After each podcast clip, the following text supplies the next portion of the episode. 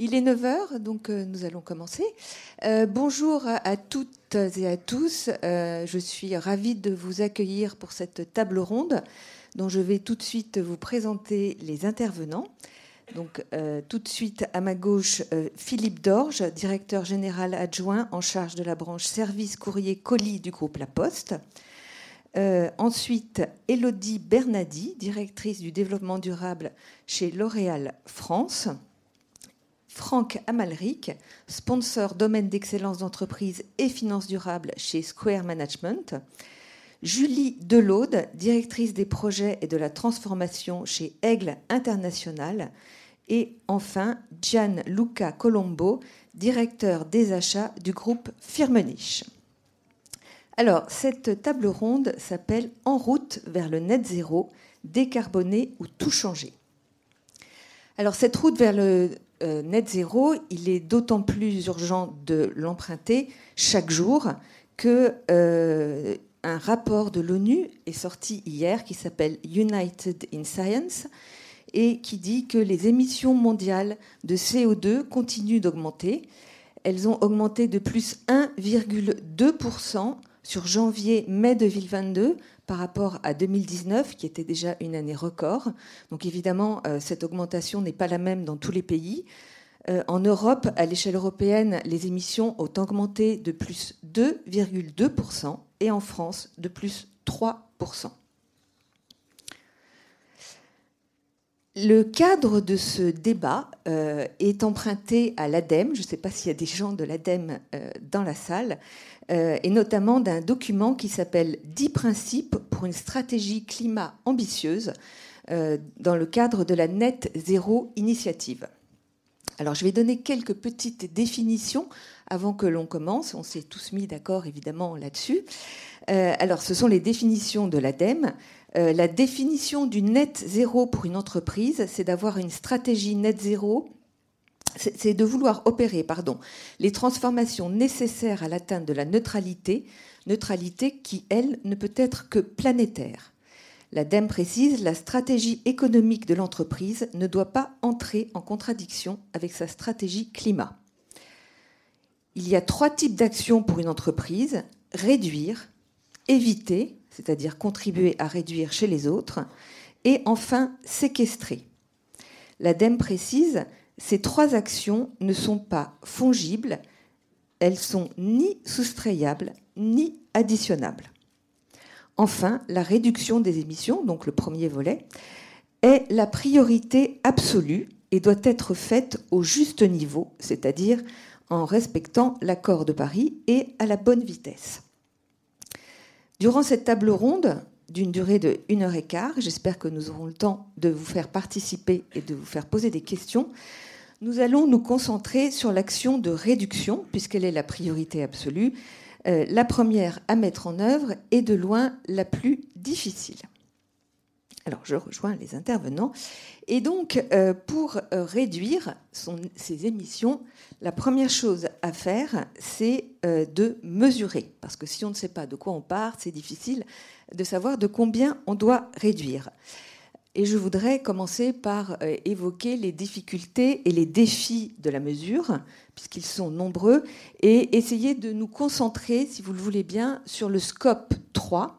Alors, le scope 3, euh, il y a euh, trois scopes dans les émissions. Hein, les émissions directes d'une entreprise sur ses sites ou ses, ses, implantations, ses bureaux. Les émissions indirectes liées à la consommation d'énergie. Et enfin, le scope 3, le fameux scope 3, euh, qui représente tout le reste, c'est-à-dire tout ce qui est en amont et en aval. Et alors pourquoi je souhaiterais qu'on se concentre sur le scope 3 Parce que, hasard ou pas, euh, tous les intervenants euh, qui, sont autour, qui sont là aujourd'hui ont un scope 3 qui va de 78% de leur empreinte carbone à 99%. Julie euh, Delaude, donc, euh, est-ce que vous pourriez euh, répondre justement à cette première question, les difficultés de la mesure du scope 3 chez Aigle International? Oui, alors tout à fait. la mesure, déjà, comme vous l'avez dit, c'est un point primordial. c'est l'initialisation de la démarche, à la fois pour savoir d'où on part, où on veut aller et où agir. Hein, si on ne mesure pas, on ne sait pas euh, où sont les actions potentiellement sur le scope 3. Euh, après, c'est une démarche qui aujourd'hui est encore une démarche d'expertise. On ne maîtrise pas forcément en interne les compétences de cette mesure. Et c'est pour ça qu'il faut savoir être humble. On est dans une phase d'apprentissage. En tout cas, chez Aigle, on l'a appris comme ça. Et au fil des deux, trois dernières années du projet Positive Impact, on a mis en place des partenariats avec euh, des gens qui nous accompagnent à la fois pour nous conseiller et aussi pour nous challenger. On a fait notre bilan carbone en 2020. Euh, après, on s'est fait accompagner par la Fondation Planète pour mettre en place un plan d'action qui était aligné justement avec ces premières mesures. Et puis, on est régulièrement audité, donc challengé sur la façon dont on mesure ces KPI euh, de réduction carbone ou autres par l'OTI. On va refaire un bilan carbone cette année 2022 où on va essayer d'être aussi plus précis, euh, de mettre en place des hypothèses plus concrètes, entre, autres sur ce scope 3, parce que ben, les résultats euh, de notre premier bilan carbone nous disaient que l'ambition était de réduire de 46% toutes nos émissions, euh, en lien avec pour le coup le SBTI, qui est pour le coup la, target en fait scientifique dans laquelle, au-delà de la mesure, on doit s'inscrire en termes de trajectoire, puisque la mesure c'est une donnée brute. Euh, et après, il faut prendre des engagements, des engagements qui sont aussi basés sur des études scientifiques quantifiées. Alors la, ah. trajectoire, on va en parler juste après. Euh, juste les difficultés de la mesure pour vous précisément en préparant donc cette, cette table ronde. On avait parlé d'une multitude de références juste pour un produit. Bah, euh, on est sur une chaîne dans la mode qui est très fragmentée. Euh, et puis, on va avoir besoin de collecter des informations sur tous les rangs de nos fournisseurs. Donc, du fournisseur euh, de rang 1 qui nous fournit notre produit fini, quand c'est pas nous qui le fabriquons, jusqu'au fournisseur de matières premières. Donc, par exemple, le coton, vous avez cité, donc nous, sur le scope 3, on est à 78% d'émissions carbone. Euh, et, pour le coup, on doit en prendre des engagements là-dessus. On a, on sait, un pôle d'émission qui est très fort sur le polyester, qui représente pour une marque euh, d'activewear comme nous à peu près 75% euh, de nos produits. Et on a pris des engagements de réduction de 50% là-dessus. Et en fait, c'est vraiment en mesurant et en allant chercher une information complexe, fine, en remontant toute la chaîne de traçabilité qu'on a pu avoir ces éléments-là. sur les 78% de ce fameux scope 3, 80% viennent des matières premières. Et en fait, si on ne prend pas l'action de mesurer, on ne sait pas où prendre les bonnes actions derrière. Et euh, pour le coup, on va manquer d'efficacité, on va être subjectif et on va pouvoir faire plutôt de la communication euh, et pas de l'action fondamentale à, court terme. Merci beaucoup. Euh, Elodie Bernadi, est-ce que chez L'Oréal, donc vous, le scope 3 chez L'Oréal, vous êtes le record de la table aujourd'hui, c'est 99%. Oui, absolument. Euh, et dans ces 99%, ce qui est déterminant pour nous dans justement notre stratégie d'entreprise, c'est que 46% résident dans la phase d'usage de nos produits. Donc c'est l'énergie que nos consommateurs vont utiliser pour chauffer l'eau de leur douche et rincer, shampoing, gel douche, soins capillaires, que sais-je. Et donc on se rend compte qu'on a, nous, une grande responsabilité. Ça détermine justement nos stratégies de recherche et innovation. C'est-à-dire comment je vais pouvoir permettre à mes consommateurs de réduire leurs émissions de gaz à effet de serre pour moi-même avoir un impact sur mon scope 3. Et c'est un de nos grands engagements de notre programme L'Oréal pour le futur qui nous engage à 2030. C'est d'aider nos consommateurs à réduire de 25% leurs émissions de gaz à effet de serre d'ici 2030. Mais alors justement, comment faites-vous pour mesurer la, durée d'utilisation de, l'eau chaude pour rincer vos shampoings chez Vous n'êtes pas dans la salle de bain de tous vos... Non. Après, euh, on a quand même 100 euh, ans de recherche et développement sur le capillaire. Hein. c'est le, la catégorie dans laquelle le groupe est né. Donc on a quand même nos chercheurs qui sont assez... Euh, aguerris sur le sujet. On a aussi collecté beaucoup de data. Donc on arrive à faire des moyennes en moyenne, un consommateur va utiliser X litres d'eau dans telle région du, monde, etc. Donc on arrive à, faire ces moyennes-là, et surtout ce qu'on travaille, c'est la formulation de ces produits-là, pour avoir des formules qu'on appelle chez nous hautement rinçables, qui vont permettre aux consommateurs de réduire la quantité d'eau nécessaire pour les rincer, donc la quantité d'énergie nécessaire à chauffer cette eau. Et j'ai un exemple très concret à vous donner, puisqu'on a lancé euh, en début d'année sur le marché français, sur la marque Ultra Doux, qui est une marque en plus extrêmement pénétrée sur le marché français. C'est plus de 20 millions de foyers qui utilisent euh, Ultrado aujourd'hui, donc c'est pas un hasard si on le lance sur cette marque. Euh, ce qu'on a appelé des démêlants sans rinçage. Donc là, on saute même carrément une étape sous la douche. Donc c'est un démêlant que vous utilisez au sortir de la douche sur cheveux humides. Et alors, hors utilisation des produits, vous avez quand même dans votre scope 3 tout le reste, c'est-à-dire 99 moins 46. Comment vous mesurez ça? Est-ce que vous avez des alors, comment on le mesure? Bah, Avec la data qu'on arrive à collecter euh, dans tous les pays de L'Oréal. Donc ça, c'est la force de notre réseau quand même. Donc euh, effectivement, il y a 46% qui résident dans la phase d'usage. Après, on a 20% qui est sur notre activité packaging au sens large. Donc la manière dont on va extraire la matière dont on a besoin, euh, la manière dont elle va être aussi recyclée, euh, la manière dont elle, dont elle, va être produite. Et ensuite, on a, si je vous fais le gros, 10 et 10, les transports et le sourcing de nos matières premières. Donc effectivement, je rejoins complètement ce qui a été dit. Une fois que vous savez ça, vous avez déjà à peu près 70% de vos impacts, vous savez où est-ce qu'il est urgent d'agir. Et donc effectivement, on a aussi un grand engagement sur la réduction des émissions de CO2 de nos transports, qu'on veut réduire de 50% d'ici à 2030. On a aussi des grands engagements sur la contribution à la neutralité carbone de nos sites partout dans le monde. Donc ça, c'est scope 1. Scope 1, absolument. Et ensuite, le dernier engagement sur le carbone, c'est celui que je vous ai donné sur les, euh, réduire les émissions de gaz à effet de serre de nos consommateurs. Merci beaucoup. Et nous aussi, on, est basé sur le référentiel SBTI, dans le respect des limites planétaires, pour se fixer effectivement le cadre de comment on, opère. On va en parler juste après. Euh, Gianluca Colombo, la mesure chez vous, Firmenich, donc euh, comment ça se passe Chez nous, la, mesure euh, sur le scope 3, hein. scope 1 et 2, on, en parle, c'est relativement simple, c'est sous contrôle, les données sont, dans le cadre de l'entreprise, donc c'est mm. beaucoup plus facile d'agir. Sur le scope 3, chez nous, on est à 97% de nos émissions, c'est scope 3, dont 94%, c'est les matières premières. Donc chez nous, l'enjeu primordial, c'est les matières premières.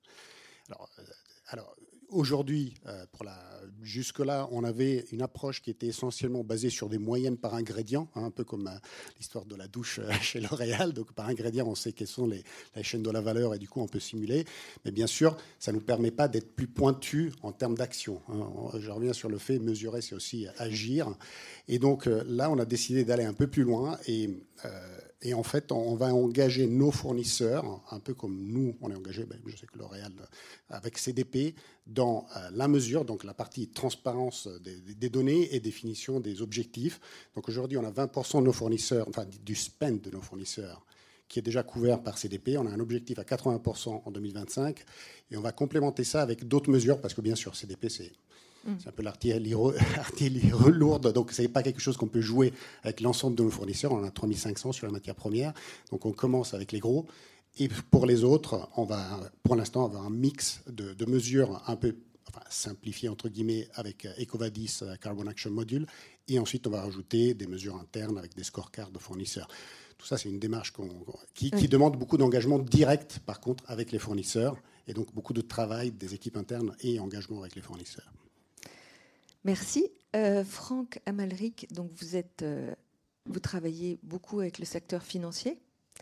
Est-ce qu'il euh, y a des difficultés aussi pour mesurer les émissions, enfin le scope 3 dans le secteur financier, qui là aussi représente la très grande majorité de l'empreinte carbone?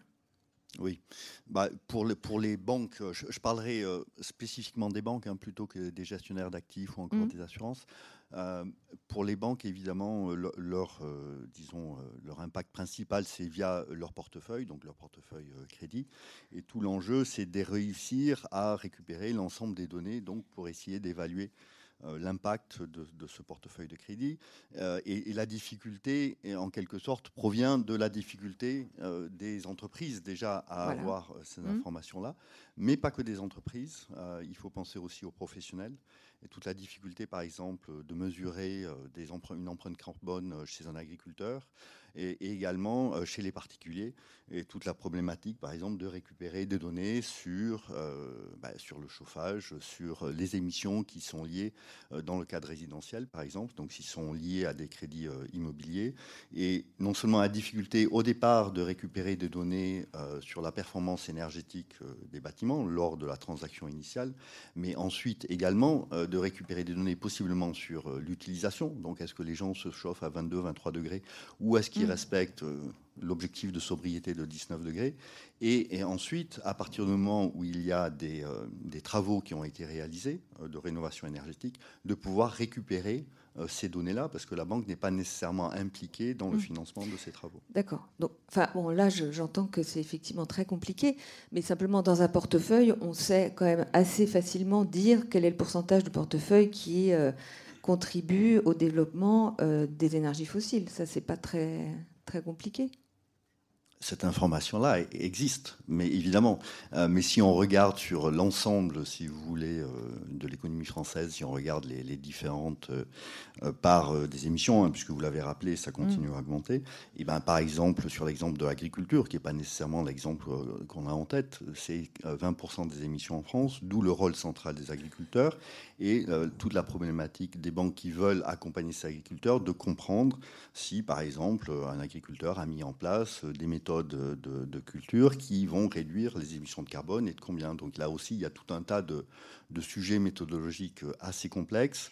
Euh, le résidentiel, mm. c'est 15 ou 20% des émissions, et pareil, euh, donc toutes ces problématiques-là. Donc il y a en effet sur certains secteurs des informations qui existent, notamment toutes les informations des grandes entreprises qui ont pris des engagements pour euh, fournir ces informations-là. Euh, mais c'est si, si, le but c'est de dire où est-ce que je peux agir, où est-ce que la banque peut contribuer à la transition euh, et quelle influence elle peut, elle peut avoir, et eh ben c'est aussi de comprendre, comme, comme les autres enfin les autres personnes l'ont dit, c'est comprendre ben, quelles sont les grandes masses et où est-ce que euh, les banques peuvent avoir, euh, avoir l'impact le plus, significatif. Et donc tout ça, ça, suppose quand même d'avoir un diagnostic euh, assez, assez global sur l'ensemble du portefeuille.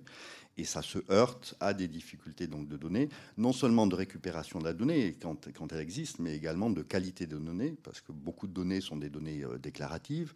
Et on sait que dans certains cas, ces données ne sont pas nécessairement d'une qualité tout à fait fiable. Merci. Euh, donc, mesurer, on vient d'en parler. Ensuite, euh, pour réduire, il faut se donner aussi une trajectoire. Alors, euh, jusqu'à maintenant, Philippe Dor, je ne vous ai pas donné la parole parce que Bon, mesurer pour le groupe La Poste, ce n'est pas la grande difficulté. Arrêtez-moi si euh, je. Non, non, je ne vous arrête pas.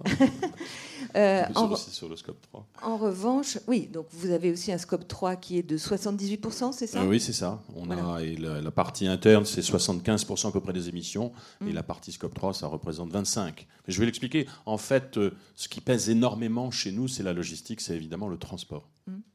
D'accord. Et alors, vous vous êtes donné euh, des trajectoires. Pourquoi est-ce qu'il est important de se donner des trajectoires? Je passerai la parole également aux autres participants, euh, plutôt que de dire, ben, enfin, des trajectoires avec des étapes, hein, plutôt que de dire, ben voilà où je serai en 2050. Alors, il est important de se donner une trajectoire pour aller justement vers le zéro euh, émission nette. Et c'est notre engagement que nous avons pris dans le plan stratégique en 2021 de, de, la Poste engagée pour vous. Et euh, c'est un changement d'échelle complet. Et nous, nous sommes aujourd'hui le seul opérateur postal, déjà aujourd'hui euh, dans le monde, hein, à être neutre carbone. Hein. Mais passer de la neutralité carbone au zéro net émission, c'est vraiment tout changer pour décarboner. Hein. Je mm. n'oppose pas les, les, deux termes. En fait, euh, de 2013 à 2025, on a une trajectoire dans le cadre de la neutralité, parce que la neutralité, on pense tout de suite à compensation, mais avant de compenser, c'est la réduction qui est, la priorité. Donc le groupe La Poste est déjà engagé sur une trajectoire de moins 30% hein, de ses émissions. Euh, alors même que des volumes de marchandises augmentent, ce qui est, assez déjà ambitieux. Et là, d'avoir un nouvel objectif zéro net émission, c'est-à-dire euh, affaler vraiment nos, nos, émissions carbone de plus de 90%, vous avez parlé de l'accord de Paris, du SBTI, c'est 2050, c'est très rapide en réalité. Hein. Mm. Et moins 45% entre 21 et 30, c'est un changement d'échelle. Donc c'est une accélération complète. Nous, nos, émissions, 80%, euh, c'est le transport bien sûr, on pourra parler de, des autres sujets comme les, bâtiments. Dans les 80 points, c'est 30%, c'est le premier et le dernier kilomètre. Hein, c'est mmh. le facteur que vous voyez qui collecte euh, ou qui distribue. Là, c'est l'électrification. La solution, c'est l'électrification. Et on a décidé d'accélérer encore sur. On a 47% aujourd'hui de notre flotte de, distribution qui est électrique.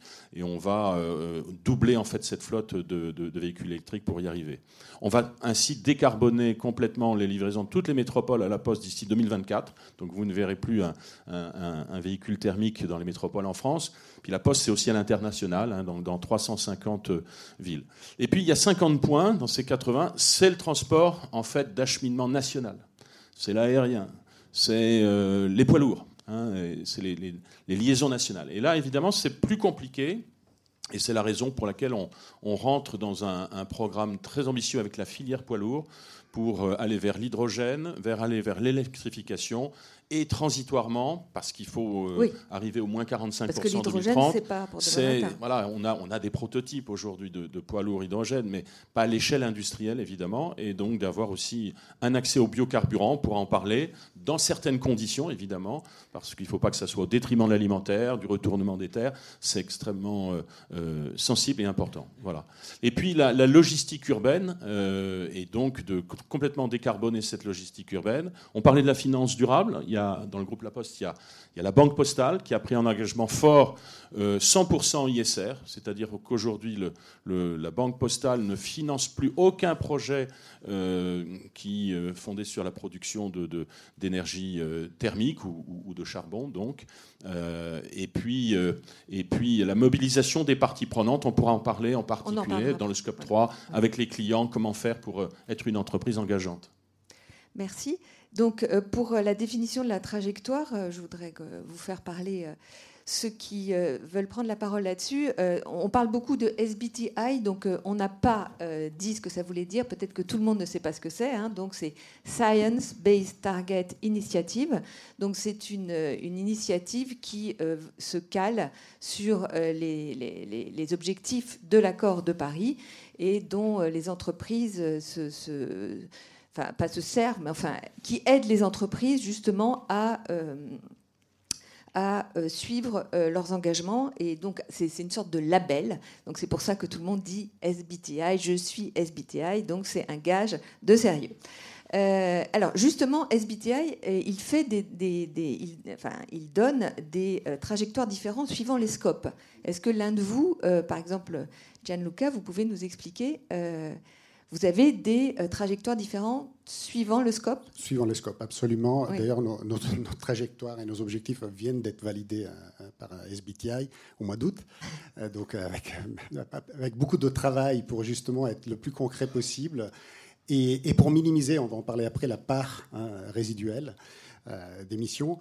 En fait, évidemment, le, encore une fois, chez nous, le scope 1 et 2, on a, a parlé, c'est aux alentours de 3%. Là, on a des objectifs très clairs. On a déjà des objectifs à 2025, 2030, donc de réduction de 50% et 55% de nos émissions par rapport à 2017, avec target à 2039-2040 de moins 90% donc là, on a, c'est, des leviers assez clairs, c'est des efficiences, c'est euh, donc l'énergie électrique renouvelable. On a déjà 100% en, électricité renouvelable, euh, ainsi que tout le travail sur les biomasses qu'on a déjà commencé et qu'on va, et va accélérer. Donc là, il y a une trajectoire et des plans d'action clairs. D'ailleurs, on parlait du pourquoi. Bah, évidemment, on a besoin d'actions court terme pour enclencher euh, cette trajectoire, parce que sinon, si on attend de, 2050, voilà, on n'y arrivera jamais. Donc euh, c'est, c'est cette voilà, sens de, un peu de l'urgence climatique qu'on essaie d'instiller. Et d'ailleurs, un élément clé, je pense que j'anticipe un peu un sujet par la suite, ces trajectoires et ces, et ces targets sont inscrits pas seulement au niveau de l'entreprise, mais au, niveau des objectifs de chacun d'entre nous. Euh, donc que ça soit euh, voilà, les ventes. C'est la partie levier. Voilà, la partie levier, exactement. Donc sur le scope 3, on en a parlé, c'est un peu plus complexe. Il y a un effet, un effet d'engagement direct, et puis on parlera après aussi de l'effet d'écosystème de, et de réseau. Donc là, on a déjà un engagement à moins 8% en 2025. Et, ensuite, euh, avec une accélération euh, par la suite, avec moins 20% en 2030, et encore une fois, un target à, 2039 à, moins 90%. D'accord. Donc ambitieux. Euh, Elodie Bernadi, vous avez aussi des, des trajectoires différenciées suivant les scopes? Euh, oui, bah d'ailleurs, je vous ai donné déjà nos, trois de nos grands engagements mmh. autour de la décarbonation de notre activité. Ce que je voulais ajouter aussi, c'est que pourquoi c'est hyper important d'avoir une trajectoire et notamment de faire des points d'étape, c'est aussi euh, une manière pour nous d'organiser euh, les financements, en fait, l'investissement. Et, et c'est vrai que, typiquement, je vous donne un exemple très concret sur un des engagements SBTI qui est justement d'atteindre la neutralité carbone de nos sites. Euh, et nous, on s'est engagé d'ici 2025. Aujourd'hui, quand on regarde les 40 sites qu'on a en France, donc la France est très particulière pour L'Oréal parce qu'on a beaucoup d'usines, euh, des usines internationales notamment, on a des centrales de distribution, on a beaucoup de sites administratifs aussi parce que la France héberge les 4000 chercheurs de, L'Oréal. On est à 69% de neutralité carbone sur ces sites. 2025, euh, c'est demain. Donc on se rend compte qu'effectivement, là, il y a un enjeu à investir drastiquement dans de l'énergie verte, de la réduction justement de nos mm. consommations d'énergie, donc réinvestir dans des bâtiments qui peut-être étaient un peu vieillissants. Mm. Euh, c'est notamment le cas de certaines de nos centrales de distribution. Donc on voit bien que là, il faut que l'entreprise en fait mette de l'argent sur la table pour, atteindre. Pour les 1%. Exactement. D'accord. Et pour, et pour les 99% Ah bah alors ça c'est une autre histoire parce que justement, mais je pense qu'on va peut-être en parler. Pour nous, le grand sujet quand même reste le consommateur. Et là pour nous c'est tout. On va en parler. Voilà. C'est quels outils de communication on met en place, quels outils de pédagogie on met en place. Donc effectivement, on va parler des. Maintenant, on a parlé de mesurer, de se donner une trajectoire. Et Peut-être vous voulez intervenir toujours sur la trajectoire, euh, Franck Amalric ou... je, dirais un mot. Euh, d'abord, je précise, donc je travaille pour un cabinet de conseil, je ne travaille pas euh, directement pour les banques. Donc ce que je dis ne reflète pas nécessairement ce que les banques pourraient dire sur le sujet. il y a une Toutes les banques françaises se sont engagées dans la Net Zero Banking Alliance. donc c'est une, une, initiative sous l'égide des Nations Unies pour aligner en fait leur trajectoire euh, donc euh, des émissions qui sont attribuables à leur portefeuille, euh, notamment crédit, donc à une trajectoire qui soit compatible avec l'atteinte de, de, neutralité carbone au niveau planétaire, hein, ce, que vous avez rappelé tout à l'heure. Pour les banques, ça pose quand même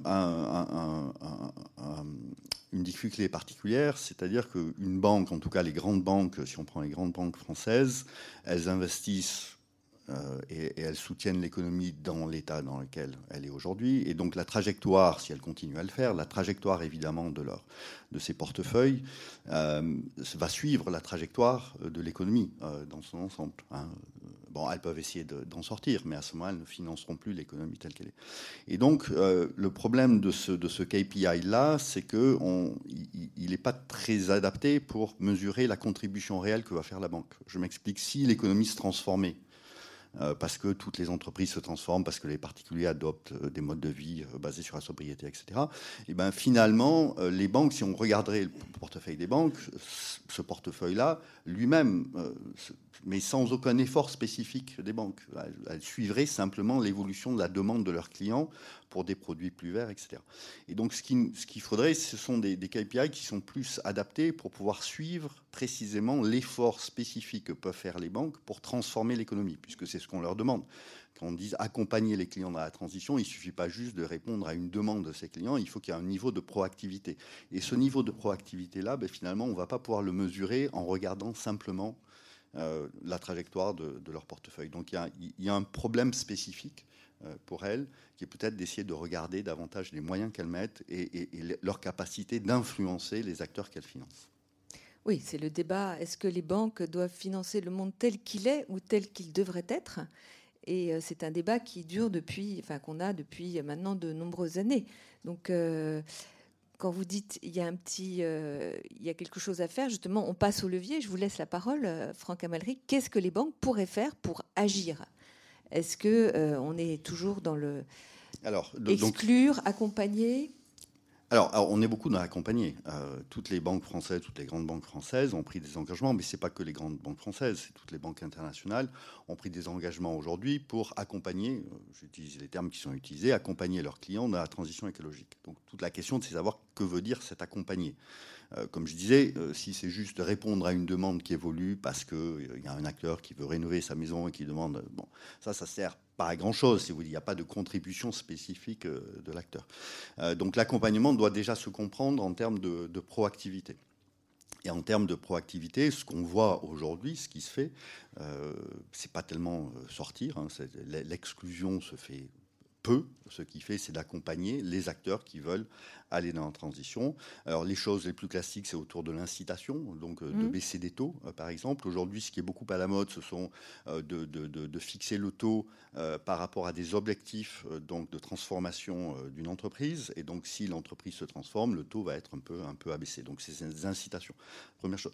Deuxième chose qui se fait de plus en plus, c'est de sensibiliser euh, les acteurs. Un peu ce qu'essaye de faire euh, également euh, donc L'Oréal, de sensibiliser, mobiliser ces, parties prenantes. Ben, de même, les banques, vous avez les conseillers bancaires qui vont commencer à parler de problématiques de transition écologique avec leurs clients. Donc évidemment, les grandes entreprises le font euh, spontanément, elles n'ont pas besoin des banques pour le faire, mais les, PME, euh, les, TPE, les professionnels, donc euh, les agriculteurs, mmh. les artisans, etc., et puis évidemment les particuliers. Donc les sensibiliser en disant il y a possiblement des risques, donc il va falloir que vous et essayer d'évaluer leur maturité par rapport aux enjeux de durabilité.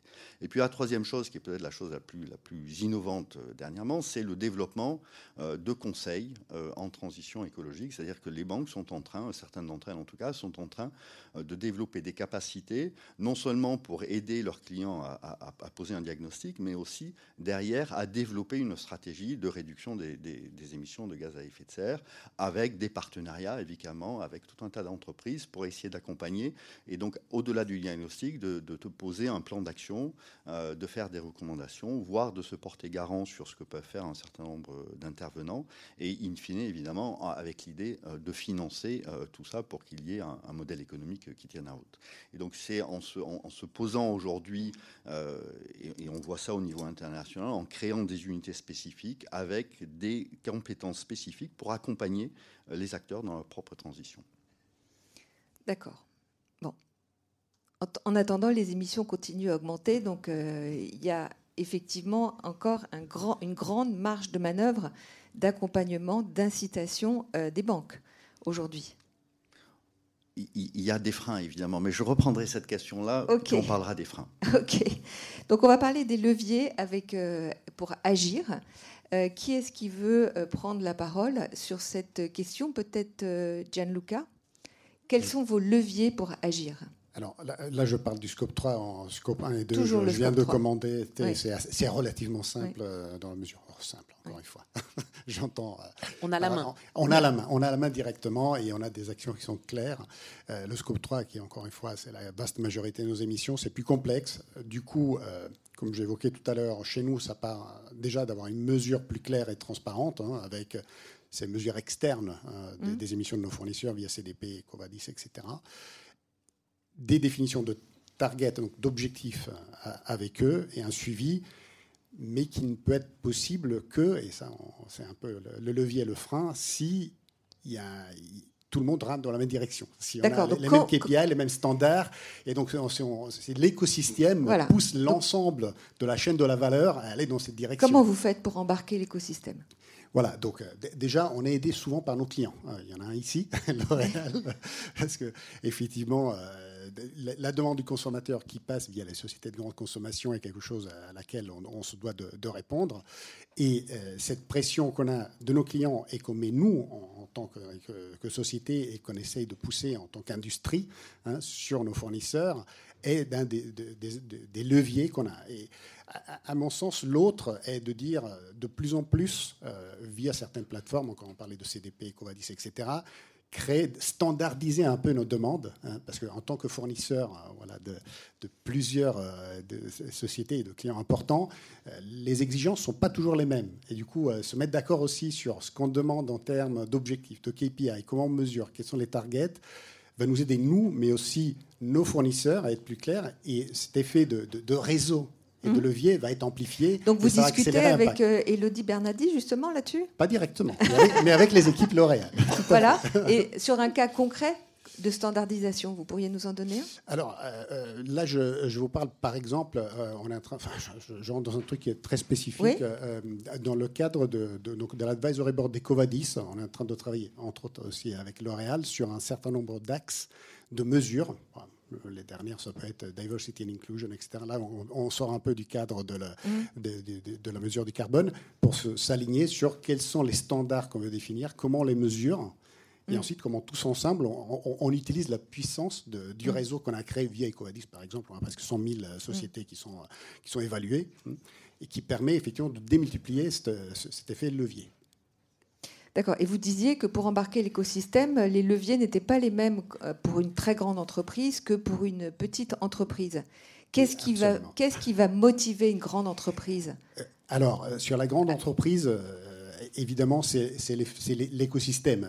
Si je vais tout seul voir un très gros fournisseur de chimie, c'est compliqué de le faire bouger tout seul. Si l'ensemble des clients poussent dans la même direction, évidemment, c'est beaucoup plus simple. Au-delà de la pression, évidemment, euh, de, l'opinion publique. Hein. Donc, ce qui, ce qui Il y a une question d'image aussi. Une question d'image, exactement. Une hmm. question d'image, tout à fait. Ok. Et sur une petite entreprise, donc euh, Sur les petites entreprises, là, c'est plus dans, la pédagogie et l'accompagnement. Parce que souvent, les, très petits, alors si là, on rentre par exemple dans la naturelle, euh, qu'on achète aussi beaucoup chez nous, on a des entreprises qui sont de taille petite, moyenne. Là, c'est plus dans la pédagogie, l'accompagnement et le support. Hein. Parfois, aider ensemble, enfin, aider ces, ces sociétés à monter en puissance, euh, quelles sont les actions qu'ils peuvent prendre, etc. Euh, par exemple, encore une fois, on est en train d'apprendre à nos fournisseurs comment euh, remplir des ratings, comment créer des plans d'action qui leur permettent de s'améliorer, etc., etc. Julie Delaude, donc vous Oui. Quels sont vos leviers pour agir? Alors, les sujets carbone et environnementaux au global sont des sujets de transformation profonde. On ne change pas, je pense que c'est ce qui ressort des premiers échanges, on ne change pas du jour au lendemain et ça demande une inertie, donc de beaucoup de mobilisation des équipes, à la fois en interne et en externe, pour lancer la démarche. Nous, c'est une démarche qu'on a lancée il y a à peu près euh, trois ans maintenant avec le programme Positive Impact, sur lequel on commence à avoir des résultats. Euh, on l'a vu, hein, la mesure nous permet de savoir où agir. Et donc, on agit sur, entre autres, la collection. Euh, en 2020, on était à 10% de produits éco-conçus. Aujourd'hui, sur la, la, collection qui arrive euh, en boutique, on est à 68%. Donc, on n'est ni une grande ni une petite entreprise, on est une ETI, on est un petit peu entre les deux. On n'a ni la flexibilité d'une start-up, ni les moyens d'une grande entreprise. Et en fait, c'est là où est aussi l'importance de la mobilisation en interne euh, sur les équipes et sur les partenaires, puisque ben, sourcer différemment, ça demande aussi de négocier, d'onboarder euh, des prestataires qui vont nous accompagner dans cette démarche parce que ben, c'est du scope 3, c'est le scope le plus important et il faut réussir à sourcer euh, ces matériaux, le polyester recyclé, le caoutchouc naturel pour nos bottes Made in France tout ça, ça demande beaucoup de temps. Euh, et c'est pour ça qu'on a une équipe maintenant qui est dédiée sur ça. Après, ce qui est important, c'est que ça fait aussi trois ans qu'on est dans une période mouvementée. Euh, donc, on a évidemment accéléré sur la partie éco-conception, mais on a aussi activé d'autres leviers qui ne sont pas que le produit, pas le principal. Euh, on a travaillé sur tout ce qui est transport. C'est notre deuxième point d'action avec, pour le coup, l'énergie, principalement de la manufacture, où là, encore une fois, ben, on a fait un choix qui dépend de nous, qui est d'arrêter l'aérien sur les produits finis en aval. Euh, et puis après, on sait que les efforts supplémentaires, euh, toutes les autres actions vont aussi dépendre d'un écosystème euh, de choisir après des transports qui ont des carburants verts. On en parlait avec La Poste, mais on a des paquebots qui arrivent. Aujourd'hui, c'est quelque chose qui est faible et en fait, on a besoin pour agir d'un mouvement aussi collectif du secteur, dans un secteur de la mode qui est quand même très fragmenté, avec beaucoup de délocalisations et d'événements sur lesquels on n'a pas directement la main. Et c'est vraiment un, effet de groupe et de puissance qui va permettre à ce, paquebot de transformation euh, d'avancer.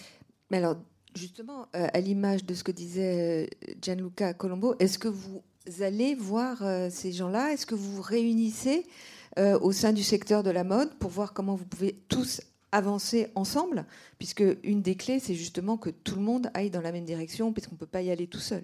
Oui. Alors pour ça, il y a des mouvements, on va dire, aujourd'hui qui sont déjà amorcés. Le plus important dans le secteur de la mode, c'est le Fashion Pact. Où pour le coup, il y a un mouvement collectif de réflexion, euh, à la fois donc principalement sur le sourcing des produits, mm. euh, donc les, matières euh, beaucoup naturelles. Il y a aussi un vrai sujet sur tout ce qui est énergétique, agriculture régénérative. Donc il y a un mouvement dans lequel on contribue à des groupes de travail, mais ce pas des actions qu'on peut prendre du jour au lendemain. Ça demande une transformation profonde de l'entreprise et du secteur. D'accord. Et vous parliez de, produits éco-conçus. Est-ce qu'un produit éco-conçu a forcément une empreinte carbone moins importante Alors ça, on est en train de le mesurer parce qu'on en revient sur le point du départ. Euh, il faut comparer des produits équivalents. Hein. Euh, nous, on fait de l'outdoor, par exemple, donc on va comparer un produit euh, en polyester par rapport à un produit polyester recyclé. Et on est en train de mettre en place les ACV et la traçabilité sur tous nos produits. Donc en fait, le client va avoir accès à cette information. Mmh. on l'a lancé sur une quinzaine de produits la saison dernière. Et là, on va élargir à au moins une cinquantaine, plus toutes nos bottes Made in France. Et donc, on va donner accès à cette information de savoir combien consomme en carbone, mais aussi sur d'autres euh, critères mmh. environnementaux là-dessus. Donc il faut faire attention parce que des fois, on peut avoir des effets de bord. C'est très important de mesurer de façon holistique mmh. euh, notre empreinte. Donc oui, aujourd'hui, faire du recyclé plutôt que du polyester, ça réduit significativement l'empreinte. Euh, après, il ne faut pas faire des raccourcis.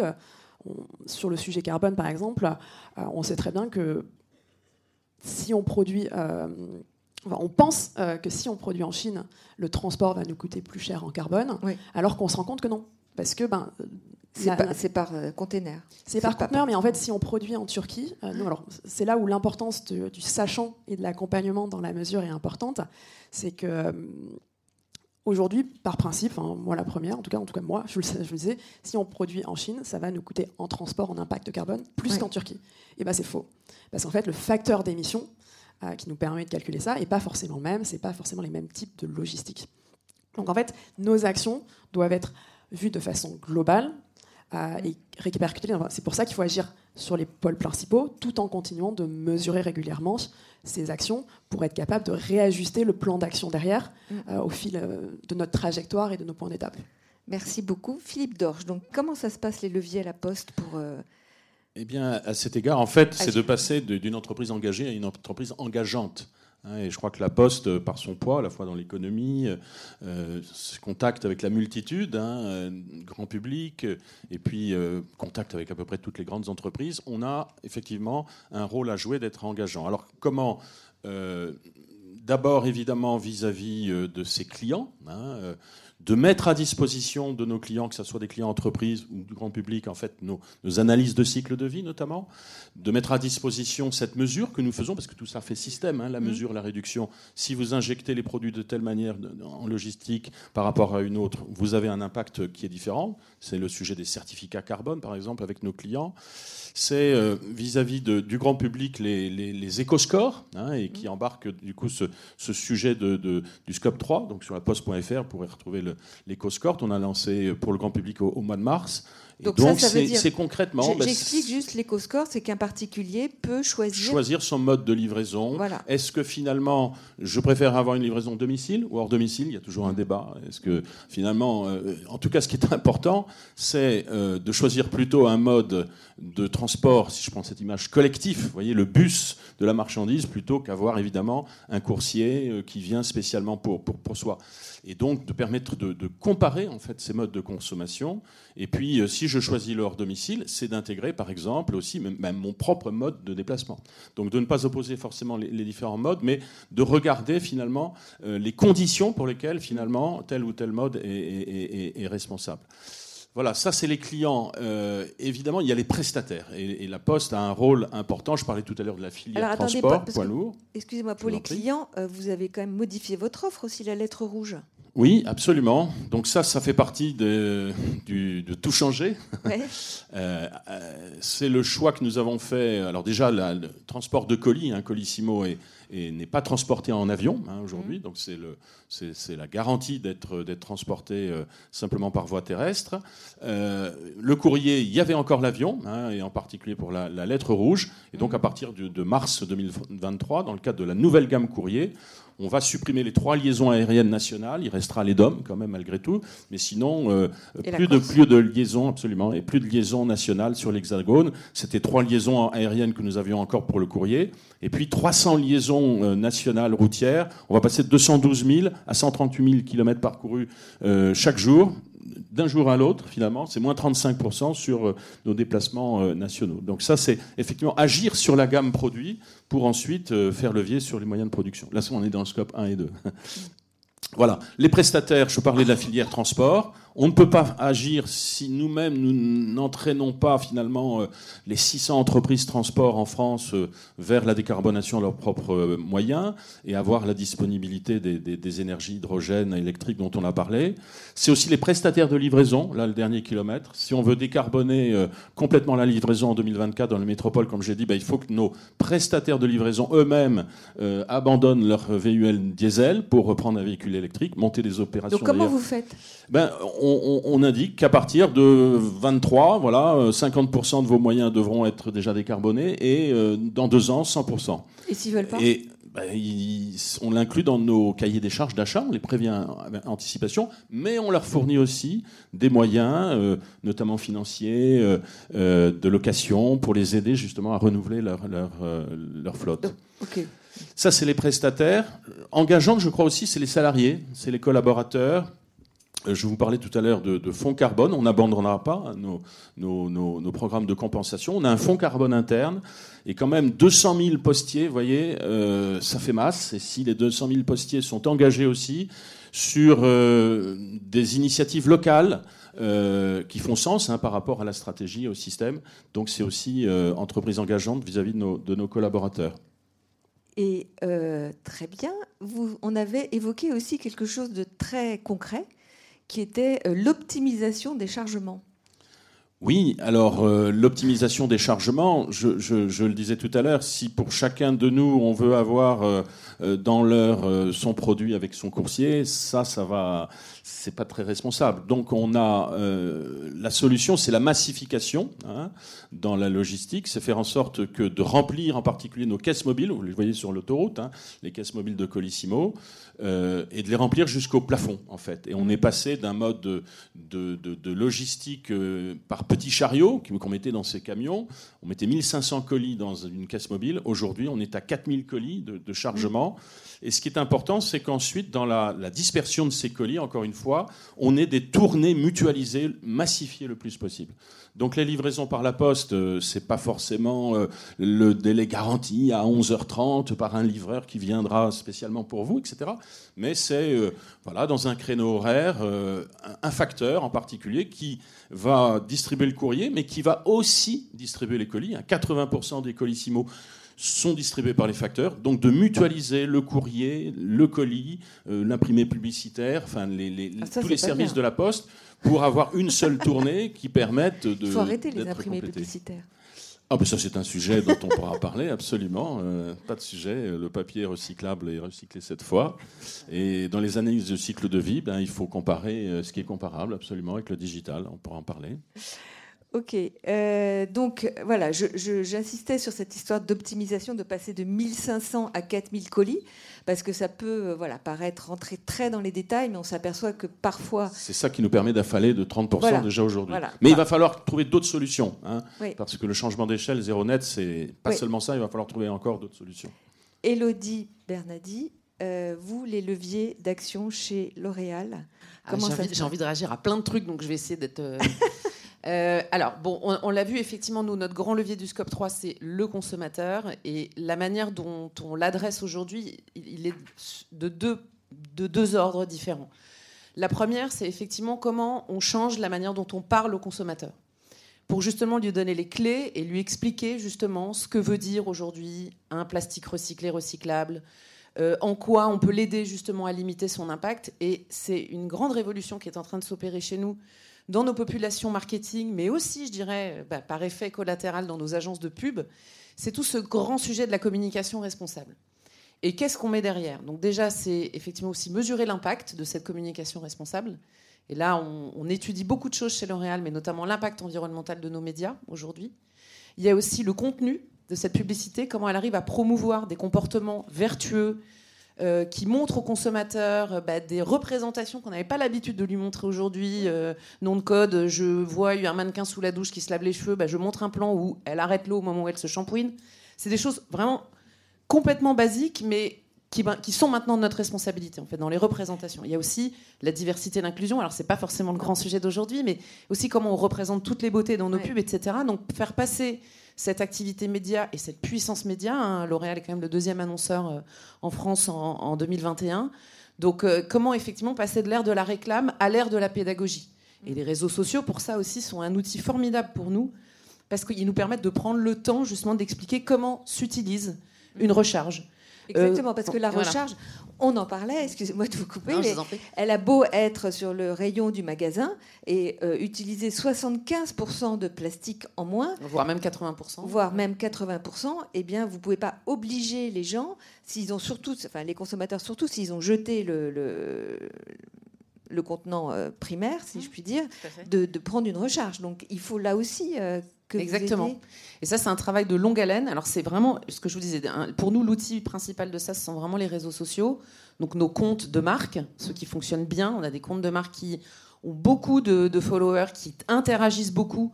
Euh, je parlais de la marque Garnier tout à l'heure. Je pourrais parler aussi d'une autre marque très familiale qu'on a dans le portefeuille L'Oréal qui s'appelle DOP. On a aussi des marques de grande proximité parce que des vraies marques de santé comme La Roche-Posay par exemple qui interagissent aussi beaucoup avec leurs consommateurs en ligne. Et c'est là en fait que la porte s'ouvre et qu'on a le temps en fait d'expliquer effectivement ces grands changements euh, d'usage en fait dans la salle de bain. Donc de dire effectivement gardez votre contenant ou achetez-vous un contenant pérenne. Euh, de dire aussi que bah, comment s'utilise, par exemple, désormais on rentre dans l'air un peu de la cosmétique solide, bah, comment s'utilise un shampoing solide en fait? C'est vrai que c'est une expérience très nouvelle pour les consommateurs qui peut être un peu déroutante. Et donc le risque, en fait, c'est qu'il n'y ait pas de réachat derrière, il y ait pas, voilà, qu'ils n'adhèrent pas, en fait. On a calculé la différence d'empreinte carbone d'un shampoing solide et d'un shampoing liquide. Alors sur l'usage en eau, typiquement, ça fait partie de nos, générations de, technologies hautement rinçables. Je ne peux pas vous le dire aujourd'hui parce que le mix énergétique de chauffage en France est très dépendant euh, des régions, des choix aussi d'agglomération. Ma question, c'était le, produit lui-même, avant d'être utilisé. Ah oui, lui aussi, il, est effectivement moins émetteur. Pourquoi? Parce qu'il est plus léger aussi à transporter. Donc effectivement, quand on arrive à faire des camions complets de shampoing solide, effectivement, c'est des camions qui émettent beaucoup moins que des camions complets de shampoing liquide. voilà, et puis c'est beaucoup plus concentré. Exactement, c'est plus concentré en fait. Un petit euh, shampoing solide, c'est l'équivalent de deux euh, bouteilles de shampoing euh, traditionnel de 250 millilitres. Quoi. Ouais. Mais donc, là, il y a un gros travail à faire. Parce que tout ça, faut l'expliquer. Et ça, dans une pub de 20 secondes, c'est compliqué. Donc c'est pour ça qu'on a besoin d'autres médias. Et je dirais le deuxième grand levier qu'on utilise sur, sur le sujet du consommateur, c'est justement de lui donner aussi le pouvoir et de lui donner la lecture justement de l'impact environnemental des produits. Et nous aussi, chez L'Oréal, on a, on a développé euh, notre score d'impact environnemental qu'on a lancé euh, sur cinq de nos grandes marques. Donc vous avez Garnier, vous avez La Roche-Posay, vous avez L'Oréal Paris, vous avez Vichy, vous avez Biotherm. L'idée, c'est de le déployer sur les 51 marques de L'Oréal, bien mm. entendu.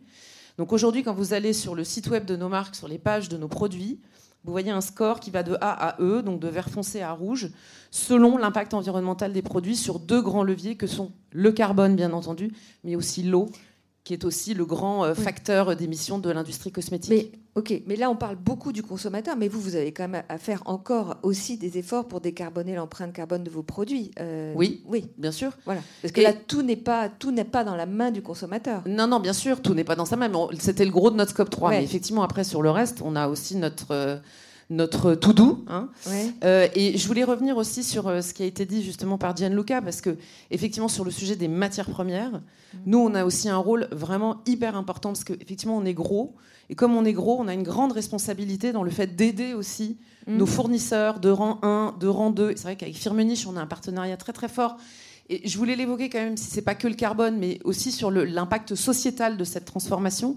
Parce que c'est bien gentil d'aller demander euh, à des agriculteurs du Mexique de nous fournir de l'aloe vera euh, bio, euh, sourcé durablement, si on leur donne pas les, moyens de le faire, que ce soit leur apprendre comment le faire et financer aussi leur transformation. Et c'est comme ça aussi qu'on a un impact et qu'on rentre effectivement dans cette grande ère de la coopération entre nous, nos fournisseurs, mais je dirais même nos pairs, puisque je vous parlais de ce score d'impact environnemental. Nous, on fait partie d'un consortium qui rassemble les 46 grands acteurs de la beauté au niveau mondial pour se mettre d'accord sur un outil de mesure et sur un score. La tête qu'il va avoir, quelle euh, indication il va donner au consommateur, parce que si chacun arrive avec son éco-score, en fait, ça devient totalement illisible pour le consommateur et il est incapable de réduire son impact. Donc il y a vraiment la qu'on soit sur la mesure, la trajectoire et l'action, il y a toujours cette idée d'embarquer le système et qu'on ne peut pas avancer seul. Absolument. Même quand on est gros. Même quand Surtout quand on est gros. Euh, juste dans les freins, on va pas avoir le temps de tous les évoquer, mais euh, tout ça, ça a un coût qui se répercute sur le produit. comment, alors Gianluca Colombo, vous me disiez qu'avec la hausse des prix de l'énergie, eh bien bizarrement, ça se passait mieux. C'est un peu une provocation, si vous voulez. Mais la, réalité, c'est que en fait, toutes ces actions ont un coût, qui est un coût additionnel, bien sûr. mais j'ai envie de dire, il faut être aussi un peu tactique. Dans un moment où, de toute façon, il y a une inflation, ce delta devient plus petit par rapport au coût de l'ensemble, euh, coût de production, etc. Et donc, c'est peut-être le bon moment pour donner un coup d'accélérateur, parce qu'en ce moment, ce delta est réduit. Euh, donc, euh, voilà, c'était une considération peut-être un peu philosophique, un peu plus large. Euh, après, c'est vrai qu'en fonction de, de, la matière, du, voilà, des demandes qu'il y a d'un point de vue voilà, cycle de vie, etc., ce surcoût peut être plus ou moins important, mais là encore une fois, c'est un investissement sur le long terme. Un peu comme on a vu avec les panneaux solaires, enfin, le, coût euh, a été divisé par 100, je crois. Euh, et même dans toutes ces actions qu'on est en train de faire au niveau des différentes filières de, notre chaîne de la valeur, bien sûr, démarrer, ça a un coût, mais ensuite, quand on massifie, mm. hein, ces, actions commencent à coûter moins cher. Et paradoxalement, le levier principal, surtout sur l'industrie, c'est l'efficience. Eh ben, si vous êtes plus efficient, vous coûtez moins cher. Donc, euh, quelque part, euh, le paradoxe, c'est qu'il y a un petit surcoût au démarrage, mais sur le long terme, à mon sens, c'est un bon investissement, même d'un point de vue business. D'accord, mais donc vous vous adressez à. Vous êtes en B2B, euh, la question n'est évidemment pas la même, notamment pour euh, Julie Delaude et Elodie Bernardi, et je crois que vous voulez dire quelque chose aussi là-dessus, euh, parce que ça se répercute sur le produit final. Comment est-ce que, donc on a un éco-score, on voit que finalement, enfin je ne sais pas comment ça s'appelle chez vous, mais on voit que ça coûte plus cher d'être, d'acheter un produit entre guillemets vertueux. Oui, alors, euh, on va pas le cacher. Euh, aujourd'hui, il y a deux choses, en tout cas, sur, sur l'éco-score. Nous, on a mis en place un projet de traçabilité qui est en avance de phase. Mais comme on a parlé de l'ADEME en introduction, ce qu'il faut savoir, c'est que dans le secteur de la mode, euh, il est demandé donc, pour l'année prochaine d'afficher la traçabilité sur les trois rangs. Donc, notre fournisseur, le fournisseur de notre fournisseur le fournisseur de notre fournisseur. Euh, et puis on a pour 2024 un affichage environnemental qui va être standardisé. Donc tout le monde va devoir faire la même chose. Et ça, c'est vrai que c'est important parce que pour pouvoir comparer des produits comme on parlait euh, l'un l'autre, il faut Il y a plein de méthodes qui sont aujourd'hui testées. Dans les méthodes qui sont testées aujourd'hui, comme les chaînes de valeur sont très complexes, on se retrouve avec 150 points de contrôle euh, qui vont jusqu'à quelle est l'énergie utilisée par le teinturier de votre produit. Et puis, bon, ben, sur nos produits qui sont des produits complexes, on va avoir des dizaines, des fois, de produits différents. Il y a une vraie complexité là-dessus. Et le deuxième point, c'est au-delà des critères, c'est aussi le choix. Il y a le nombre et le choix. Euh, aujourd'hui, la plupart des évaluations disent ce qu'on fait de la fabrication, mais en fait, sur tout ce qui est utilisation et fin de vie, c'est beaucoup plus difficile à quantifier. Il y a un exemple, c'est que euh, les t-shirts euh, qu'on fait chez Aigle, qui ont une valeur, une qualité importante, vont être en matière certainement plus, avec un coton par exemple, plus épais et euh, une empreinte carbone qui va être plus forte qu'un t-shirt lambda dans une qualité. Oui, oui. Donc finalement, oui. C'est ça qui est paradoxal, c'est que un t-shirt de meilleure qualité, donc qui va plus durer, à condition qu'on euh, on ne s'en lasse pas au bout d'une saison, euh, a une empreinte carbone plus importante qu'un t-shirt qui vaut 3 euros. Oui. Alors, mais, mais en fait, là, c'est pareil, c'est de la pédagogie auprès des clients. Nous, on fait des, des vêtements pour tout le temps et qui durent dans le temps. Donc en fait, on a des, vêtements qui ont un style, mais plutôt un style intemporel. Donc on n'a pas sur de la saisonnalité de la mode avec 20 collections par an. Quand les gens achètent des bottes ou des parkas chez nous, euh, s'il pleut, vous pouvez regarder, euh, vous allez voir plein de logos différents parce qu'on a changé de logo au fil des années, des décennies. Les gens gardent nos produits. Ça, c'est clair. Euh, après, il faut expliquer aux, clients pourquoi, ben, au final, le bilan carbone immédiat semble plus important, mais en termes d'usage, euh, là-dessus, ben, on est sur un, sur un bilan carbone qui est entre guillemets meilleur. Mais aujourd'hui, la durabilité est très peu prise en compte, entre autres dans les affichages euh, qui sont prévisionnels sur l'ADEME. Donc, Alors, euh, c'est très intéressant, mais quand on rentre dans un magasin Aigle, on a déjà quand même, enfin, c'est plutôt des catégories de la population aisée qui seront plus à même de d'acheter, mettre le prix pour avoir quelque chose de qualité. En revanche, euh, Elodie, quand on a discuté, euh, moi, ce qui m'avait intéressé, c'était que euh, je vous repasse la parole juste après. C'était que justement, vous, vous, vous, adressez, enfin, vos produits s'adressent à tout le monde, et comment bah, faire passer ce surcoût? Et d'ailleurs, est-ce que vous le faites dans les produits de base qui s'adressent à des gens qui n'ont pas forcément, qui ne sont pas aussi favorisés que les gens qui vont chez, chez Aigle alors déjà, les distributeurs sont seuls maîtres de leur prix en France. je, mm. je, le précise parce que après c'est des recommandations en fait qu'on peut faire. Donc effectivement, vous avez raison, on a la chance de jouer avec quatre grandes catégories de produits, de effectivement de produits euh, de, nos quatre divisions, donc de la grande distribution au luxe, en passant par la pharmacie et la coiffure. Donc c'est vrai qu'on a une palette, on offre une palette aux consommateurs de choix qui lui permet de faire des arbitrages quand même assez intéressants. En ce qui concerne le coût de la transition, euh, nous, on est dans une idée de euh, chacun doit prendre sa part. Effectivement, moi je rejoins ce qui a été dit. Oui, la, transfo euh, durable a un coût. Mm. On le sait tous, et puis surtout en ce moment, avec la hausse du coût des matières premières. Donc nous, on répercute une partie de ce coût dans nos prix, le moins possible pour mm. tenir notre modèle économique. Et effectivement, on essaye de faire attention à préserver les marques qui sont les plus accessibles. Et euh, j'ai parlé de DOP tout à l'heure. Typiquement, DOP fait partie des marques qui, au prix, au millilitre, sont les plus accessibles du portefeuille L'Oréal. Et on fait toujours attention à avoir un effet mix dans notre portefeuille qui permette quand même de garantir un bon rapport qualité-prix à nos consommateurs et de contribuer aussi aux enjeux de pouvoir d'achat, même si... Euh, C'est-à-dire que des marques comme DOP vont moins augmenter que d'autres Elles vont augmenter probablement dans des proportions différentes. Ouais. On, va, jouer avec, on va jouer avec ça. Ok. Euh, est-ce que euh, vous voulez, Philippe Dorge ou euh, Franck, avant qu'on conclue sur la dernière séquence, dire quelque chose sur Sur les freins et sur ce sujet.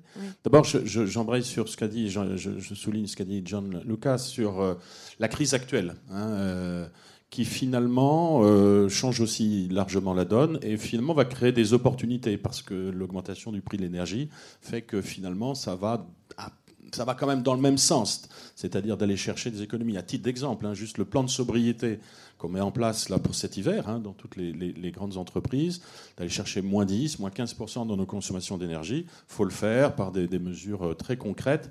Ça va évidemment dans, le même sens.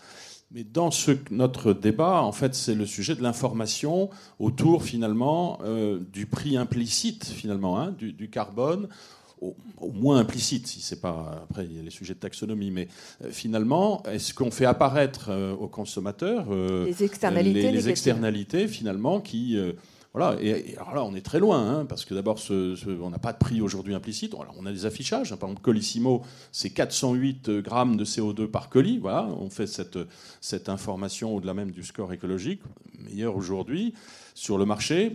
Effectivement, après, il y a le sujet de l'usage hein, derrière qu'on en fait. Enfin, c'est cette information. Mais il n'y a pas de, prix implicite aujourd'hui. Et aujourd'hui, euh, on n'est pas très engagé dans les débats publics aujourd'hui autour de, de quel est le prix de la tonne carbone, etc. Donc il faudrait une tonne carbone à bah, combien Il faudra au moins converger les économistes, les pouvoirs publics sur, euh, sur et des informations type par exemple la livraison gratuite, c'est pas vrai, c'est faux, c'est une fausse information qu'on donne aux consommateurs en disant la livraison est gratuite. Non, elle peut être offerte éventuellement par euh, le retailer, mais elle n'est pas gratuite. Donc il faut qu'on avance sur cette information autour à la fois de, de la, voilà, de, la consommation de carbone, voire même d'un prix derrière euh, pour le valoriser. Merci effectivement, c'est important. Franck Amalric. Ah, vous avez, pardon. Oui, oui. Euh, oui, euh, ah, donc pour, revenir à, ce que les banques essayent de faire pour, euh, accompagner euh, leurs clients, évidemment, le coût de la transition est, un, est blocage, très clairement. C'est-à-dire que vous pouvez essayer de convaincre, sensibiliser, vous pouvez apporter tout un tas de, solutions, mais in fine, s'il n'y a pas de modèle économique ou si ça coûte trop cher, hein, on peut penser encore à la rénovation énergétique des bâtiments on voit bien aujourd'hui, malgré toutes les aides qui peuvent être faites, pas uniquement par les banques, mais par l'État, etc., pour susciter ça, mmh. euh, qu'il y a euh, en, effet un, problème de coût. Ce que j'aimerais euh, revenir, c'est aussi à la question sur, l'échange qu'on avait eu. Juste une chose, ne pas confondre le coût pour le consommateur final qui s'achète des produits de première nécessité, notamment pour se laver, et puis le coût global de la transition, et le GIEC est très clair, et dit l'inaction va coûter plus cher que l'action. Là, là, je parle du coût très, très clairement pour un, particulier ou pour un artisan qui va changer, par exemple, passer d'un véhicule thermique à un véhicule électrique. Donc c'est un investissement et de la Il peut y avoir une aide des pouvoirs publics. Il peut y avoir une aide, mais cette aide voilà, peut ne pas être, ne peut, ne pas être suffisante. Donc ça, ça, peut être un, élément euh, de frein très clairement. L'autre chose, ça reste encore euh, l'acceptabilité, je veux dire très simplement, du discours sur la transition écologique. C'est-à-dire qu'ici, on est chez ProDurable, ça, nous semble une évidence, cette nécessité de le faire. Euh, nous, on voit, en tout cas, pour discuter beaucoup avec des conseillers bancaires qui sont sur le terrain, qui essayent de passer ce message-là, la difficulté que ça peut être encore aujourd'hui, ne serait-ce que de parler de transition écologique euh, avec un artisan, avec, euh, avec une TPE, euh, avec des particuliers, parce que c'est encore connoté de façon politiquement, de façon assez forte, pour faire simple, autour des écolos, etc. Et ce n'est pas encore perçu au niveau où, on souhaiterait que ce soit, comme le grand euh, projet politique euh, mm. de l'Union européenne, de, la Commission, etc., et, de la France aujourd'hui. Donc il y, a encore, il y a encore ça. Et puis on touche assez rapidement quand même des sujets, euh, des sujets politiques. Alors, ce qui se passe au Texas et en Floride n'est va pas nécessairement se passer en France, mais on voit aujourd'hui des instances politiques qui disent, sur tous les débats sur l'ESG, sur la transition, qui disent, ben ça, c'est pas le projet de société qu'on a chez nous, et les acteurs, notamment les acteurs, les grands investisseurs qui veulent promouvoir ça, euh, ben, on, va, on va essayer de s'opposer parce qu'il y a une remise en cause aussi de, l'aspect euh, démocratique hein, de vouloir euh, promouvoir ça. En fait, dès qu'on mmh. essaye de, de, changer. Alors, vous pouvez préciser ce qui se passe, c'est-à-dire que bah, au Texas, oui, oui, au Texas, mais maintenant cette législation se fait. Ils ont regardé, si vous voulez, ce que faisait euh, BlackRock, mais pas que BlackRock, tous les grands gestionnaires mm. d'actifs. Ils ont dit on veut arrêter de travailler, donc de, de, de, de confier euh, l'argent public de l'État de Texas à des acteurs qui seraient en train de promouvoir la transition écologique, c'est-à-dire des solutions de, sortie du. Enfin, on ne met pas BlackRock dedans. Pardon? On met BlackRock dans ceux qui, pro, qui BlackRock sont. BlackRock était une des cibles spécifiques euh, mm. et ils ont été cités par le, mm. par le, contrôleur du Texas. Sur la liste, ils ont établi une liste des gestionnaires d'actifs qui étaient en train de mm. promouvoir l'ESG et qui étaient blacklistés en fait. Euh, et BlackRock était, était, était, sur cette liste-là. Oui, après, on peut discuter évidemment si c'est si c'est doivent y être ou non. Mais bon, le fait est qu'ils y sont. Donc, pour, pour, revenir à la question de la légitimité euh, des banques, on parle toujours, dans les cas des banques françaises, du financement des grands énergéticiens, etc. Mais on peut revenir, par exemple, à ce qui a été dit euh, sur l'agriculture ou sur euh, euh, sur le transport routier, euh, par exemple. Mm. Est-ce que les banques françaises, si les banques françaises aujourd'hui arrêtaient de, de, financer le transport routier parce que ça émet, eh ben, on, pourrait, voilà, on pourrait se poser des questions, en tout cas, sur la, légitimité ou non des banques de, en fait, mm. d'imposer à l'économie française une transformation que les pouvoirs publics ne sont pas en train de faire. Je fais la transition sur la dernière partie. On est en retard, mais la, la, fin de notre table ronde, la fin, les derniers mots, c'est décarboner ou tout changer. Euh, et évidemment, euh, si tout ce dont on vient de parler ne devait pas suffire, euh, et on voit que là, on voit que jusqu'à maintenant, on n'a pas pris le bon chemin. Hein, qu'est-ce qu'on doit faire? Qu'est-ce qu'on peut faire? Est-ce que vous êtes prêt à interroger vos modèles d'affaires? Et à faire euh, éviter, enfin, éviter d'une croissance euh, en volume toujours plus importante. Parce qu'effectivement, euh, et l'ADEME souligne ça, hein, il est possible de vendre toujours plus de produits, quand bien même ceci serait vertueux. Si, si finalement cela augmente les émissions du scope 3, ben, ça n'a aucun intérêt. donc, qu'est-ce qu'on fait vis-à-vis -vis de ça? Et est-ce que parmi vous, euh, ce sont des discussions qui sont déjà en train d'émerger. Je vais y répondre, peut-être. Enfin, je vais de répondre, apporter Volontiers. Une, réponse. Euh, d'abord, c'est l'idée d'une transition juste. Hein. C'est-à-dire que nous-mêmes, on le voit bien, nous sommes engagés. Euh, et, en même temps, il faut faire fonctionner l'économie. Cette économie va nous permettre justement de financer cette transition. Donc, et le sujet, c'est de ne pas faire, d'avoir dans les ajustements que nous devrons faire, d'avoir un équilibre et de ne pas faire euh, euh, peser euh, de façon inégalitaire, en fait, hein, ces, ajustements. Et pour ça, il faut changer effectivement, on l'a bien vu, nos stratégies, parce qu'on ne fera pas cette trajectoire si on ne change pas nos stratégies. J'insiste sur un point, c'est-à-dire que dans le fonctionnement de nos économies, pour qu'elles continuent, il faut rendre visible ce prix euh, du carbone. Et tant qu'on ne rend pas ce visible ce prix du carbone, et je me tourne personnellement vers, le milieu financier, notre économie, qui est une économie capitaliste, ne le prendra pas en compte. Hein. Et donc aujourd'hui, on est très en retard sur rendre visible à la fois euh, le, prix euh, de la tonne carbone, ou, ou au moins de façon implicite, quel est en termes d'investissement euh, le coût évité euh, de, la tonne carbone. Si on ne rend pas visible cela, et puis bien sûr c'est tout le débat de la taxonomie, ce sera, ce sera difficile. Donc il faut accélérer, il faut vraiment avancer sur euh, pour rendre visible, encore une fois, dans les grandes décisions stratégiques d'investissement, financement, ce sujet de la décarbonation. Pas forcément d'ailleurs pour le faire payer au client final. C'est ça que oui, parce que vous parliez de transition juste. de transition juste, c'est-à-dire que c'est un peu, je prends l'image de la TVA, hein, vous avez la valeur ajoutée, de faire apparaître finalement la valeur ajoutée. Ben, à chaque échelon de la création de valeur bout en bout, vous carbonez un peu plus, etc. Donc de le faire apparaître et en même temps, il ne faut pas évidemment faire peser cette, cette euh, carbonation ajoutée dans le prix de cession final au grand public c'est là qu'il y, a un sujet entre nous et, entre les entreprises, les institutions financières et le pouvoir public, à mon sens. Je voudrais revenir, merci, je voudrais revenir donc sur cette question de réinterroger le modèle d'affaires. Euh, quand on a préparé, euh, alors j'ai pas posé la question à tout le monde, mais il se trouve que Firmenich m'a dit que euh, au bout de sa trajectoire, il resterait 10% d'émissions résiduelles. Alors 10%, peut-être, alors c'est très peu, hein, mais en même temps, c'est encore trop. Euh, donc, euh, on voit bien, et vous avez fait l'effort et, de, le, calculer et de le, et de le communiquer. Je ne sais pas ce qu'il en est pour les autres. Enfin, je pense qu'ils n'en sont peut-être pas encore à ce stade de la mesure, de la trajectoire. Mais euh, il est évident que tout, ça, va pas, tout le monde ne va pas réussir à réduire totalement. Donc, à un moment donné, il faut réinterroger le modèle. Julie Delautre, vous avez, vous avez, alors vous, vous avez, vous vendez des produits très durables. Oui, comment bah, ça se passe? C'est ça.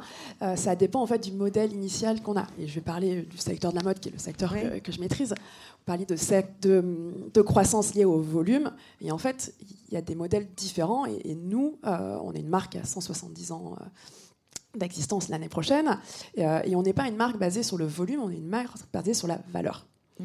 Et je pense que c'est ce qui fait un peu la différence aujourd'hui, c'est que on cherche surtout à faire des produits de qualité et désirables, parce que, soyons honnêtes, hein, dans notre secteur, les gens ne vont pas acheter une parka parce qu'elle est en recyclé. Ils vont l'acheter parce qu'elle a un style intemporel, qu'elle va durer et qu'elle est recyclée, mais pas uniquement. Donc il y a une importance de faire attention à ne pas faire de la qualité pour de la qualité, parce que si le client ne l'achète pas, il va aller peut-être se tourner vers quelque chose qui est moins durable, moins pérenne. Et donc, quand on a des produits qui durent 30 ans, oui. Qu'est-ce qu'on fait? Eh ben, Le troisième triptyque, entre guillemets, ça va être, donc, on a parlé de la qualité, de la durabilité, de la désirabilité et de la rentabilité. Une marque, euh, nous, on a le devoir de la faire perdurer encore euh, des dizaines, voire des centaines d'années. Euh, et là-dessus, c'est important. On peut pas nous dire. Par contre, en termes de développement, il y a soit on cherche à vendre plus à un client, et ce n'est pas notre cas, puisque justement, on est dans la durabilité. Bah Donc, on ne peut pas vendre 15 par cas chaque année pendant 15 ans à la même personne. Par contre, on a une volonté d'expansion à l'international. Et l'objectif est plutôt de convaincre, avec de la pédagogie, euh, les clients pour leur dire qu'il vaut mieux acheter un produit durable, euh, qui a un style et qui n'est pas dans la tendance, euh, et qui, pour le coup, dans la durée, ils s'y retrouvent. Et c'est gagnant pour eux et pour nous. D'accord, donc ça, ça marche en fait si vous venez vous substituer à des produits euh, de euh, fast fashion. Parce que sinon, si, ces produits-là continuent plus vous, euh, au final, ça va. Voilà, on va pas y arriver. Je sens qu'Elodie voulait dire quelque chose. Je, ne veux rien souffler à, ma voisine de gauche qui connaît mieux son business qu'elle-même, mais moi, ce que je trouve remarquable chez Aigle, c'est surtout la promotion de la seconde vie que vous faites, quoi. ça, je trouve ça, c'est un nouveau modèle économique mmh. et qui malheureusement est peu accessible pour des produits comme nous L'Oréal. Mmh si on aimerait beaucoup, mais non. Euh, et donc nous, dans le, dans le, nous, on se pose effectivement la, question de notre modèle. Effectivement, le vendre moins mais mieux, ça, on y croit beaucoup. sur la potentialisation de effectivement de la vie de nos produits, essayer de trouver des circuits de remonétisation, développer aussi nos politiques de dons. Ça, c'est des choses sur, auxquelles on, sur lesquelles on travaille vraiment très concrètement aujourd'hui en France. Bah, effectivement, se dire, bah, une fois que j'ai des invendus, hein, qui sont liés aussi à nos politiques ah commerciales, donc il y a un vrai travail à faire avec nos clients, mais une fois qu'on l'a fait, effectivement, comment je deviens une entreprise plus solidaire et comment effectivement je partage plus afin de potentialiser aussi la, seconde vie de nos produits. Et après, moi, le, sujet sur lequel on réfléchit, c'est vrai que nous, chez L'Oréal, on, développe, on a vraiment deux grands sujets euh, stratégiques de développement des années qui viennent, c'est euh, la transformation digitale et la transformation durable. Et derrière la transformation digitale, L'Oréal investit beaucoup dans ce qu'on appelle la beauty tech, qui est euh, effectivement comment j'arrive à plutôt proposer des services de beauté que peut-être demain des produits de beauté. Et on a présenté, pour vous donner un exemple très concret, on a présenté à Vivatech cette année une initiative sur notre marque Saint-Laurent. Donc on a la, on a la, licence Saint-Laurent sur la beauté chez L'Oréal. Euh, qui, euh, donc on a développé un device qui s'appelle Rouge Signature et qui permet avec trois recharges de développer euh, plus d'une soixantaine de teintes de rouge à lèvres dans la juste quantité dont une femme a besoin, ou un homme d'ailleurs, peu importe, c'est complètement idiot ce que je dis, toute la journée. Tout va bien. Euh, voilà, avec donc, ce que je disais, plus d'une soixantaine de teintes, en accord avec son humeur, la manière dont il ou elle est habillé, etc. Et qui permet en fait d'éviter à l'avenir, mm. dans le futur, d'avoir une salle de bain dans laquelle, dans laquelle il y aura 15, 20 bâtons de rouge à lèvres. et dans les Sephora, 300 euh, bâtons de rouge à lèvres. Voilà. Pour conclure, et j'ai pas du tout rempli ma mission de laisser de la place pour les questions, je suis désolée, mais vous pourrez peut-être euh, discuter avec les intervenants. Juste, dernier mot, euh, euh, Gianluca Colombo, euh, vous avez dit, on s'est posé la question quand on a préparé cette table ronde, est-ce que tous mes produits font partie de la transition ou pas? Oui. c'est une question qu'on doit se poser. C'est une vraie vous, question. vous travaillez pour l'alimentaire Alors, et, on travaille pour l'alimentaire, on travaille voilà, pour la beauté. en fait, est-ce que tous nos produits contribuent directement, indirectement? Oui. Après, il y en a certains qui aident et supportent des changements de consommation et de mode de mm. vie. On a donné un exemple très concret sur la partie alimentation. Euh, on a euh, des produits qui s'appellent Smart Proteins qui aident nos clients à remplacer des protéines animales avec des protéines mm. végétales. Alors, ça, aide aussi à tout le trend euh, vers voilà, tout ce qui est végétarien, vegan, etc. Mais ça a un impact qu'on ne mesure pas directement dans nos scopes 3, mais qui a un impact très fort. Donc ça, ça contribue. Mais ça contribue. Et donc c'est là où la croissance n'est pas nécessairement à l'encontre euh, de, la décarbonation, parce que justement, juste l'année dernière, hein, euh, mm. ces, produits ont aidé nos clients à réduire à plus de 2 300 000 tonnes équivalent CO2. Donc, je vois que tout le monde... Mais, alors oui, je, je conclus. Effectivement, merci beaucoup. Euh, mais euh, effectivement, et ça reste pour conclure avec l'ADEME, l'ADEME, enfin en tout cas dans la version que j'ai des dix principes, se pose encore la question de des produits qui contribuent à la consommation, doivent-ils suivre les mêmes, euh, voilà, le même, les mêmes engagements de réduction, éviter, séquestrer, s'ils permettent d'éviter chez les autres de façon très importante. Je suis désolée pour le, le, temps qui a glissé, glissé, glissé. Euh, j'espère que vous allez pouvoir répondre à d'éventuelles questions de gens qui viendraient vous voir peut-être à l'extérieur. Je vous remercie beaucoup de cette table ronde. Bonne journée.